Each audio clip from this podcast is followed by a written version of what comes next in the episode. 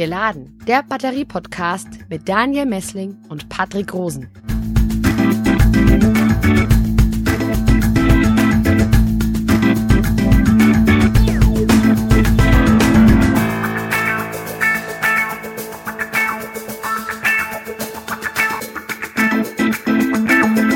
Hallo und herzlich willkommen zu einer weiteren Folge von Geladen, deinem Batterie-Podcast für Elektromobilität, Energiewende und Batterieforschung. Hallo Patrick. Grüß dich, Daniel. Ich freue mich gleich über zwei Sachen heute, nämlich einmal, dass wir hier wieder gemeinsam in diesem Studio sitzen können und das nicht online machen müssen. Und auch über das Thema heute. Wir haben nämlich ein reines Batteriethema heute. Endlich mal wieder nach den ganzen Folgen über Heimspeicher und E-Autos, nämlich Grenzflächen in Batterien. Das ist vielleicht äh, da draußen so in der Öffentlichkeit ein nicht so besonders bekanntes Thema. Wahrscheinlich auch, weil es sehr, sehr komplex ist. Deswegen versuchen wir das heute mal runterzubrechen. Tatsächlich aber in der Forschung ist es ein Riesenthema. Es ist nämlich so, Grenzflächen sind einer der wichtigsten und wahrscheinlich auch der entscheidende Faktor, wenn es um die Leistung der Batterien geht.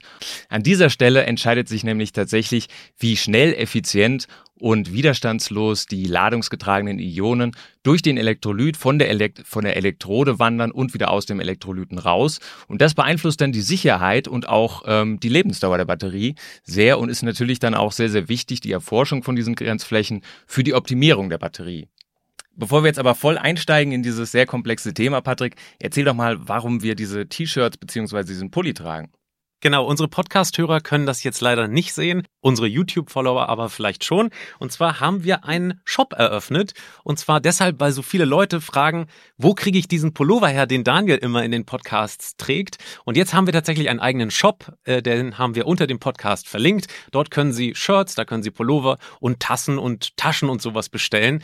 Ähm, vielleicht noch einen kleinen Hinweis dafür. Wir sind ja ein Forschungspodcast und zwar öffentlich. Und deshalb können wir natürlich damit kein Geld verdienen das ist Ehrensache natürlich. Das heißt also, der Hersteller bestimmt da den Preis. Wir würden uns trotzdem freuen, wenn Sie vielleicht ähm, ein paar Geschenke für Ihre Lieben und Bekannten holen. Unter dem Podcast ist dieser Shop nochmal verlinkt. Ja, wir haben heute einen ganz tollen Gast hier im Studio und zwar Frau Professorin Christine Kranz. Hallo.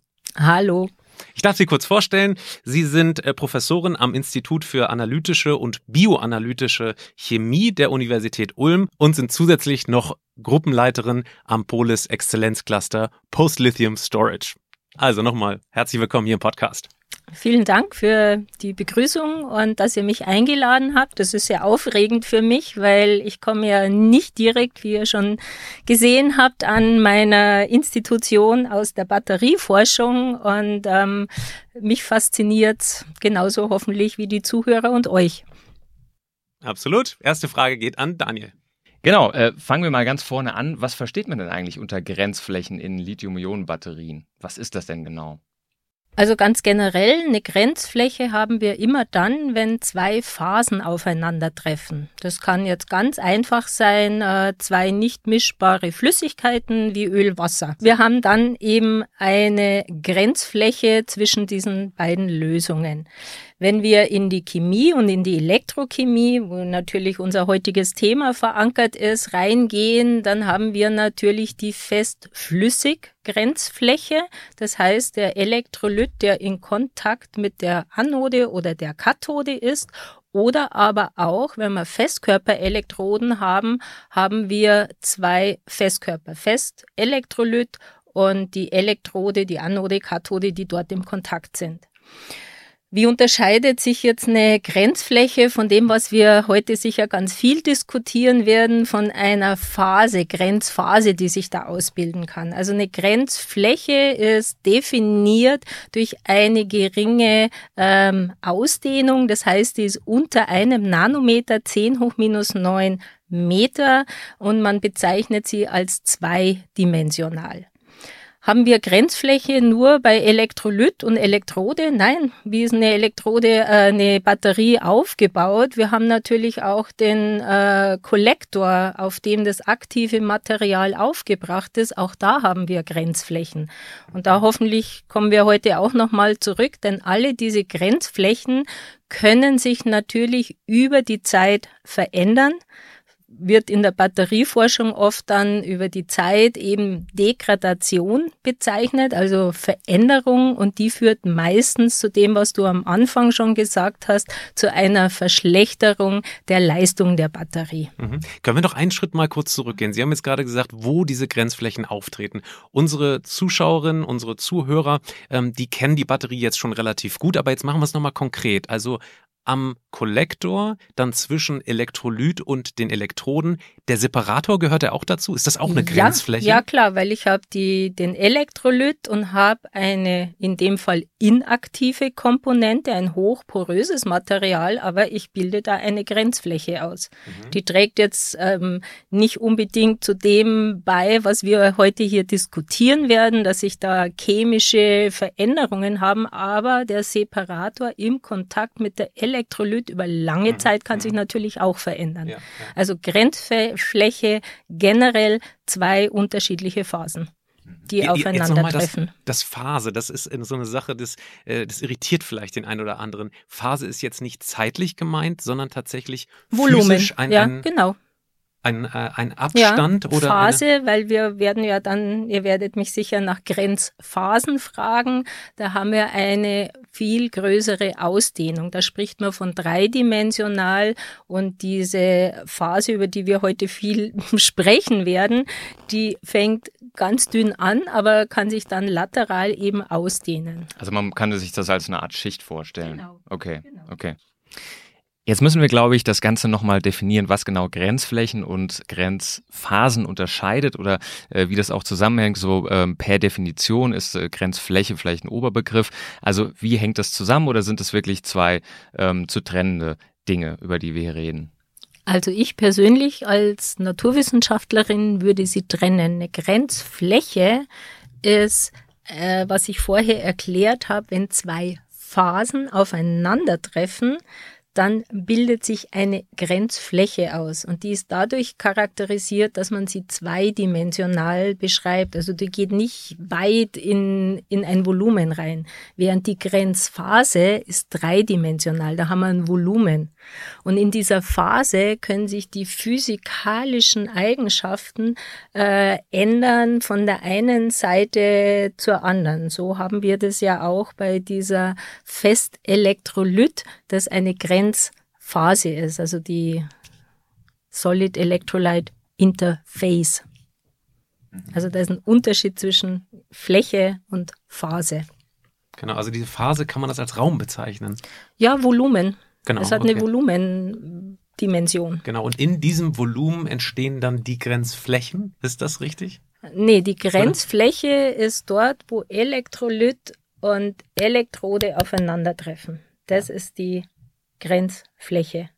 Und an dieser Grenzfläche bildet sich aufgrund der Reduktion des Elektrolyt und der Reaktion mit diesem Lithium äh, Hexafluorophosphat, also mit dem lithiumhaltigen Salz, bildet sich eine Phase, eine Grenzphase aus. Mhm.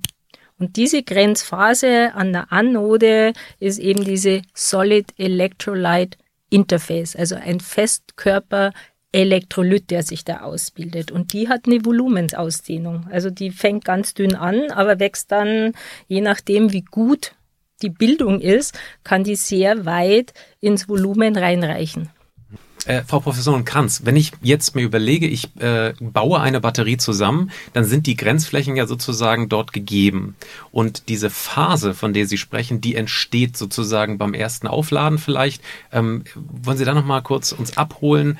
Ähm, wie wichtig ist diese Phase, die Entstehung dieser Phase eigentlich? Die ist extrem wichtig in der Lithium-Ionen-Batterie. Und ähm, jetzt sind wir bei der Grenzphase. Ähm, die wurde bereits 1979 von einem israelischen Forscher an der Tel Aviv Universität beschrieben und ähm, das hängt wieder vom System ab, nämlich eine Lithium-Metall-Elektrode und gibt die in die organischen Elektrolyte, also die Elektrolyte in der, Ione, äh, in der Lithium-Metall- oder Lithium-Ionen-Batterie sind organische Lösungsmittel, oft Carbonate. Dann bildet sich, wenn ich eine metallische Alkali- oder Erdalkali-Elektrode habe, also erste, zweite Hauptgruppe des Periodensystems, bildet sich allein durch das Eintauchen eine Grenz Phase aus. Also mhm. die Grenzfläche verändert sich durch das Eintauchen. Es kommt zu Abscheideprozessen. Mhm. Habe ich die Lithium-Ionen-Batterie, so wie jetzt, äh, wo wir als Anode äh, graphitisches Material verwenden, dann habe ich diesen Prozess beim Zyklisieren. Also die ersten Zyklen bilden diese Grenzphase aus. Mhm. Und warum passiert das eigentlich noch nicht beim Bau der Batterie? Also das passiert ja offenbar nur beim ersten Mal aufladen und entladen, dass da sozusagen diese Phase entsteht. Wie man, man füllt wahrscheinlich beim Bau der Batterie dann erstmal den Elektrolyt ein und da entsteht die Phase noch nicht, oder? Da haben wir eine Grenzfläche und die Elektro, also die Batterie wird in der Fabrik schon beladen und entladen. Das ist ein ganz wichtiger Prozess, weil diese Grenzphase, die muss gut sein. Klingt jetzt komisch. Gut heißt, es muss eine Schicht bilden, die nicht porös ist die homogen ist und die muss ein elektronischer Isolator sein. Also es darf, wie entsteht sie? Sie entsteht durch die Zersetzung. Wir haben ja, jetzt sind wir ein bisschen weit, äh, schon vorgesprungen, wir haben ja äh, den Elektrolyt. Wenn wir eine graphitische Anode haben, haben wir in der Regel Lithium äh, in diesem Elektrolyt, also irgendein Ethylencarbonat zum Beispiel. Und wenn wir zyklisieren, dann bildet sich, zersetzt sich der Elektrolyt in diesem ersten Zyklus und scheidet sich an der Anode ab. Mhm. Und diese Schicht würde das nicht passieren, würden wir permanent Elektrolyt verbrauchen und die Batterie wäre sehr schnell tot. Also es wäre eine sehr schlechte Batterie. Mhm. Das heißt also, diese Schicht, und jetzt sind wir schon bei dem Begriff, der eigentlich in den Fragen später mhm. kommt, mhm. das ist die sogenannte Solid Electrolyte Interface. Es bildet sich also ein Festelektrolyt an dieser Anode aus. Und der ideale, also Festelektrolyt, der sich da bildet, ist durchlässig für die Lithium-Ionen, aber ein elektronischer Isolator. Ja, mhm. also würde kein, was würde passieren, wenn es nicht ein elektronischer Isolator wäre, dann könnte das Lösungsmittel weiter reduziert werden. Das will man natürlich verhindern. Und darum ist diese Bildung dieser Grenzphase so essentiell für die Lithium-Ionen-Batterie und auch für die Natrium-Ionen-Batterie. Gehen wir zu anderen Chemien, ähm, hat die genau gegenteilige Effekt, weil dann ähm, kann es nicht zur Wanderung der höher geladenen Kationen äh, kommen und damit äh, einen hohen Widerstand. Und dieser hohe Widerstand ist natürlich ungünstig für die Elektrode. Mhm, dann fassen wir das vielleicht noch mal ganz kurz zusammen. Also das heißt, ähm, das sind Elektrolytreste, kann man das so sagen, die diese, diese äh, Phase, diese SEI bilden? Wie gesagt, die SEI wird seit über 40 Jahren erforscht und es ist ein sehr komplexes System, ähm, wenn man es äh, mit dem Anglizismus ausdrückt, ist ein Living Thing weil die verändert sich natürlich über die Zeit. Und das hängt davon ab, wie gut diese ursprüngliche Schicht ist. Also die besteht aus äh, Lithiumfluorid, also anorganischen Lithiumverbindungen zusätzlich zu polymerischen Anteilen. Und es gibt so, man beschreibt sie wie eine innere Schicht und eine äußere Schicht. Und dabei ist natürlich wichtig, wie ist die chemische Zusammensetzung dieser Schicht, wie ist die Morphologie der Schicht. Wir sprechen ja über Realelektroden, das ist ja kein glattes System, da, also das hat eine hohe Oberflächenrauigkeit. Ähm, wenn äh, lithiert wird, also Lithium eingelagert wird, dann kommt es natürlich zur Volumensänderung Speicherung, die ist bei Graphit nur 10 Prozent, bei anderen Materialien, über die wir sicher heute auch noch sprechen werden, kann die sehr hoch sein. Das heißt, wenn das eine sehr starre Schicht ist, dann kann die aufbrechen, bricht die auf, kann das zu diesem sogenannten Dendritenwachstum kommen, also ein Plating vom Lithium, das dann in reinwächst und zum Kurzschluss der Elektrode führen kann. Wir kommen jetzt vielleicht nochmal zu dem Lade- und Entladeprozess. Ähm, das haben Sie ja gerade schon angesprochen. Da entsteht diese SEI, diese Grenzphase.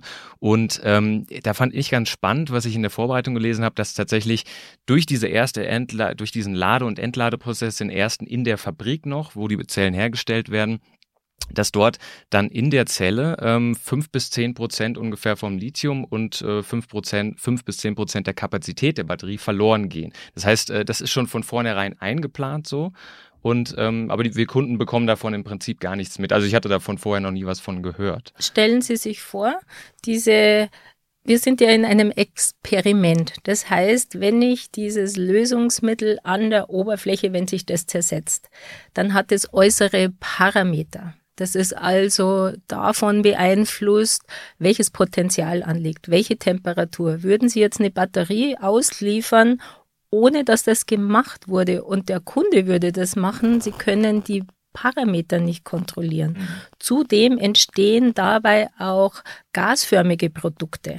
Also in diesem ersten Schritt, das heißt, die Zelle wird dann nochmal geöffnet um diese Gasprodukte entweichen lassen zu können. Also dieser Herstellungsprozess ähm, und dieses Zyklisieren, also dieses Konditionieren der Batterie zur Bildung der SEI muss unter ganz kontrollierten Bedingungen ablaufen. Und im Herstellungsprozess kostet es 32 Prozent der Gesamtkosten geht auf diese Zyklisierung. Mhm. Und auch daran wird natürlich geforscht, um diese Protokolle zu verbessern, weil dieses Zyklisieren, man fährt ja mit sehr langsamer äh, Geschwindigkeit, wie man das ähm, zyklisiert, also das Potenzial ändert, das dauert bis zu drei Wochen. Mhm. Und der Prozess ist dadurch natürlich sehr teuer. Also man hat, und es ist egal, ob man jetzt eine Pouchzelle, eine äh, prismenartige Zelle äh, oder eine zylindrische hat. Also die Herstellung ist ähnlich. Also man mischt die aktiven Materialien, man muss sie auf den Kollektor aufbringen, dann wird getrocknet, ähm, unter Druck, was man dieses Doctor Plating nennt und verschiedene Schritte. Und der letzte Schritt ist dann diese Bildung einer definierten oder gut ähm, einer guten SEI, ja, mhm. die eben nicht porös ist. Macht man das bei hohen Temperaturen, kann es sein, dass die porös ist und mhm. damit habe ich natürlich eine sehr schlechte SEI. Warum? Elektronen können durchgehen, es wird weiter der Elektrolyt verbraucht, weil der weiter reduziert äh, werden kann. Ähm. Das heißt, die Produzenten können das aber im Prinzip ungefähr vorhersagen, ähm, wie sich diese Interphase bildet und wie viel Verlust, Kapazitätsverlust das auch mit sich bringt. Okay. Mhm. Ich frage mich jetzt, so eine Batterie wird produziert. Man äh, möchte auf jeden Fall, dass ähm, schon in der Fabrik oder dann speziell beim ersten Zyklisieren diese, diese Phase sozusagen entsteht. Gleichzeitig möchte man ja aber, dass diese Phase nicht irgendwie unendlich weit in die Batterie bis zum Separator vorwächst. Wie kann man also sozusagen sicherstellen, dass diese Phase sich bildet, aber eben nicht sich unendlich weit ausbreitet. Wie ist das möglich? Im, im idealen Fall ist ja irgendwann äh, elektronisch isolierend. Das heißt, damit kann ich, mein Elektrolyt kann nicht mehr weiter reduziert werden und ich habe dann eine stabile SEI. Die ersten Schritte, wenn man zum äh, ersten Zyklus bildet sich zum Beispiel Diethylen-Dicarbonat und das ist chemisch instabil. Das heißt, wenn das chemisch instabil ist, gibt es natürlich Seitenreaktionen. Und man gibt Additive dazu, sind oft fluorinierte, also mit Fluorverbindungen, um das schneller zu zersetzen und stabile Produkte zu bilden an der Oberfläche. Mhm. Habe ich dann eine stabile, also in dem Fall stabile ähm, SEI gebildet, dann ist die natürlich für eine gewisse Zeit und da muss man immer an die Zeit denken. Es gibt keine unendlich stabile Batterie, das wissen wir ja alle. Ähm, aber Wobei wir bald über die sogenannte Forever Battery reden werden. Aber ja, Ist halt die Frage, ob die für immer äh, stabil genau. ist, ja. Ja. ja, und die Lithium-Ionen-Batterie, die funktioniert halt für eine gewisse Zeit und das hat sich ja super verbessert, wenn wir dann dran denken, an die Kapazitäten und wie lange man die halten kann. Wenn man an unsere ersten Mobiltelefone oder auch Laptops denkt, dann waren die ziemlich schnell leer, selbst wenn man es nur in der Schublade liegen hatte. Ich darf keine Produktwerbung machen, gibt einen Laptop-Hersteller, der garantiert, dass äh, für 30 Tage die, ähm, der Ladezustand nicht ändert. Aber irgendwann ändert er sich ja dann doch. Mhm. Ja, also das heißt, man hat da Verluste. Okay, dann kommen wir mal wieder zu den Grenzflächen jetzt zurück. Ähm, können Sie noch mal erklären, welchen Einfluss die auf den Betrieb der Batterie genau haben? Ja, also wenn wir eine Grenzfläche haben und jetzt gehen wir noch mal einen Schritt zurück und nehmen diesen Kollektor und das aktive Elektrodenmaterial. Was wollen wir da haben? Wir wollen, dass da kein Widerstand ist, weil nach dem Ohmschen Gesetz habe ich einen Widerstand, habe ich einen Verlust, ja? Ganz einfach. Ähm, das heißt aber, habe ich dort Veränderungen über die Zeit? Und das kann sein, weil Elektrolyt durchdringt oder weil die äh, Schicht aufeinander, also die Schicht sich etwas verändert, dann kann es zu Korrosionsprozessen kommen, zu Auflösungsprozessen, aber auch zu Dendritwachstum. Also Kollektoren verwendet man Aluminium oder Kupferfolien damit verändert sich natürlich auch diese Grenzfläche. Da bilde ich jetzt keine SEI aus, also keinen Festelektrolyt und trotzdem habe ich Veränderungen, die die Batterie negativ äh, beeinflussen. Mhm. Entschuldigung, an der Stelle möchte ich gerne noch einen Schritt zurückgehen, weil ich da ein bisschen festhänge. Diese SEI, diese Grenzphase, die wird wahrscheinlich nicht mehr langfristig kleiner, oder? Eher langfristig wachsen und dann also wenn sie nicht ideal ist, äh, wächst sie und sie verändert sich aber auch. Hm. Die geht ganz, ganz dünn los, also so ähnlich wie die Grenzfläche ähm, mit unter einem Nanometer und kann aber bis 300 Nanometer und größer werden. Hm. Okay. Und dann ist sie natürlich ein, ein Problem, wenn sie weiter wächst. Also idealerweise hätte man gern eine stabile SEI dann. Hm? Jetzt wird genau zu diesem Thema, zu diesen äh, SEIs sozusagen bei uns geforscht. Die Lithium-Ionen-Batterie hat ja eine gewisse Geschichte schon hinter sich. Wie hat sich denn da die Performance so verändert? Ich, wahrscheinlich kommt es darauf an, wie dieser Elektrolyt und ähm, die Elektrode, das Elektrodenmaterial zueinander passen. Also ähm, wie viel hat ähm, sozusagen die Performance-Änderung da stattgefunden an dieser Interphase?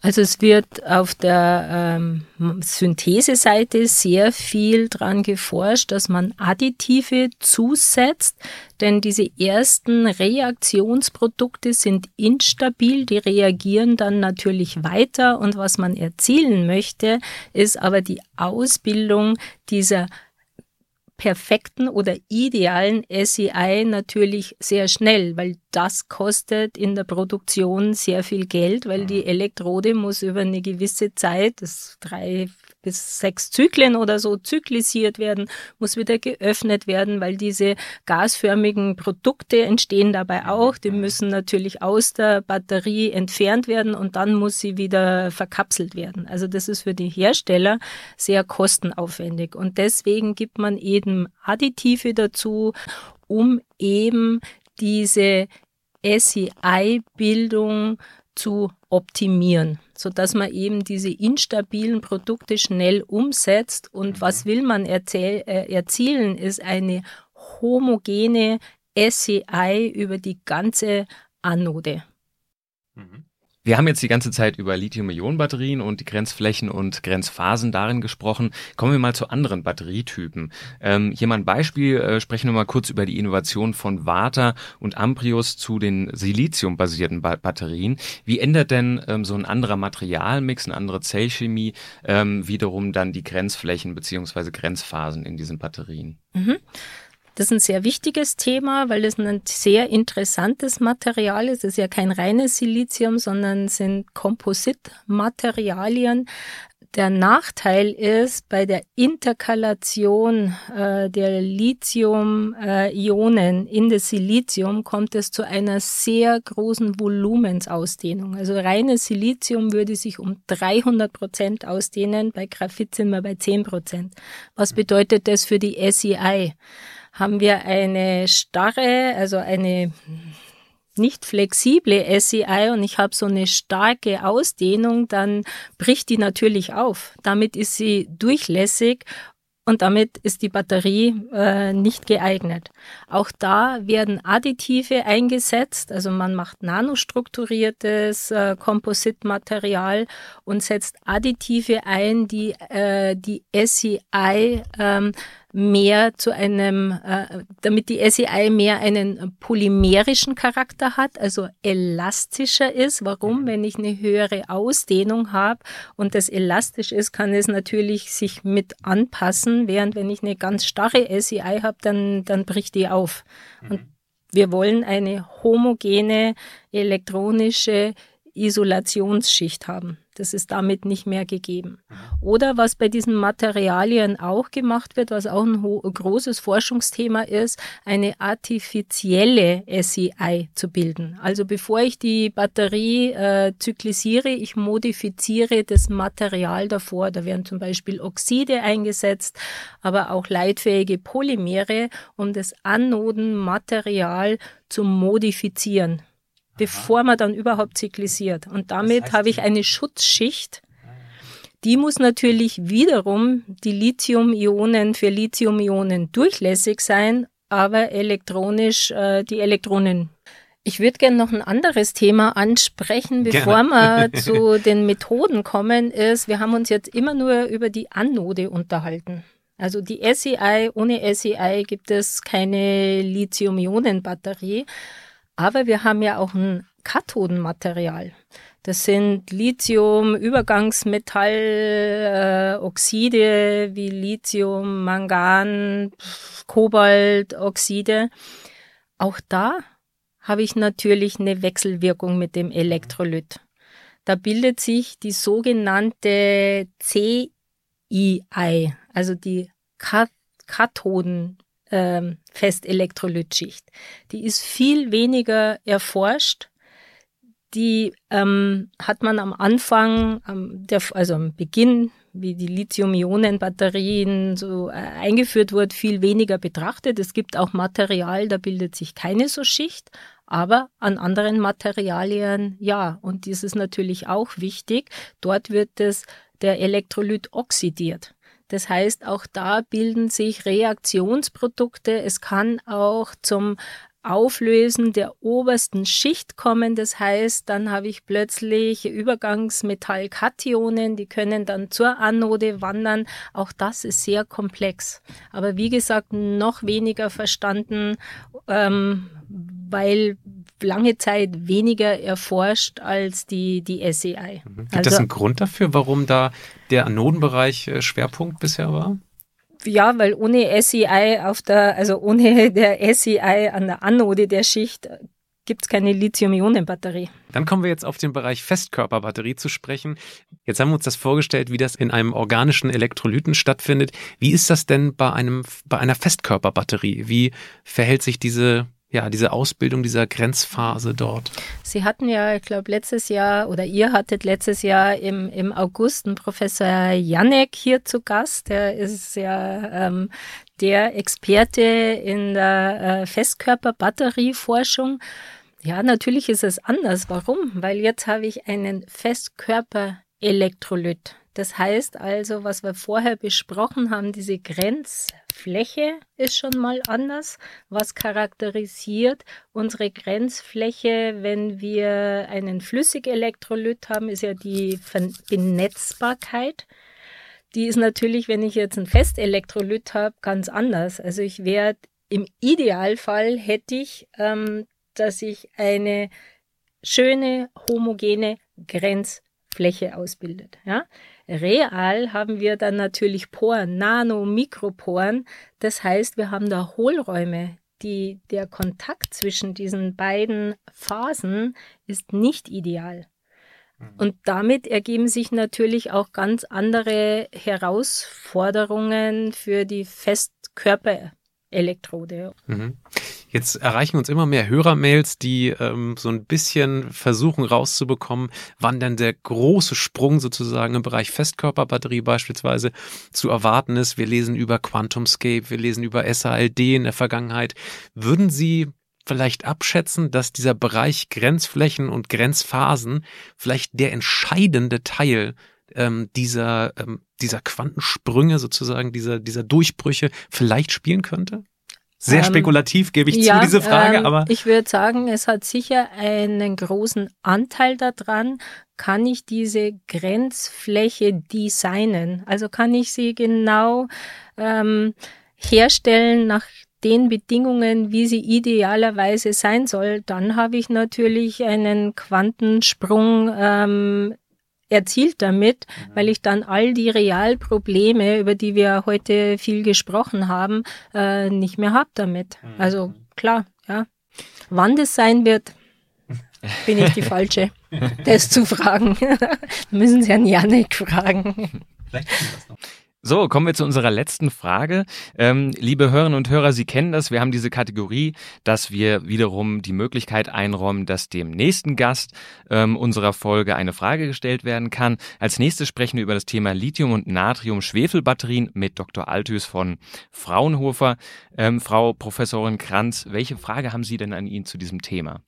Nachdem wir jetzt so lange über diese äh, Grenzphasen gesprochen haben und bei der Lithium-Schwefel-Batterie natürlich auch die chemischen Prozesse sehr komplex sind, wie weit äh, ist man da in der Forschung, um ähm, die Verbindungen ähm, bereits charakterisiert zu haben? Wie ist es da an der Grenzfläche? Äh, wie weit ist da der Wissensstand. Liebe Hörerinnen und Hörer, das war's für diese Episode. Vielen, vielen Dank für Ihre Zeit, Frau Professorin Kranz. Wenn Sie jetzt Anregungen, Fragen oder sonst was haben, dann wie immer eine E-Mail an patrick.rosen.kit.edu oder daniel.messling.kit.edu. Twitter-Diskussion wie immer at helmholtz-ulm oder at clusterpolis. Wie gesagt, wenn Sie so ein schönes Shirt haben wollen, dann gibt's unter dem Podcast einen Link zu unserem neuen Shop. Das war's für heute. Vielen lieben Dank. Alles Gute. Tschüss. Tschüss. Geladen, der Batterie-Podcast mit Daniel Messling und Patrick Rosen.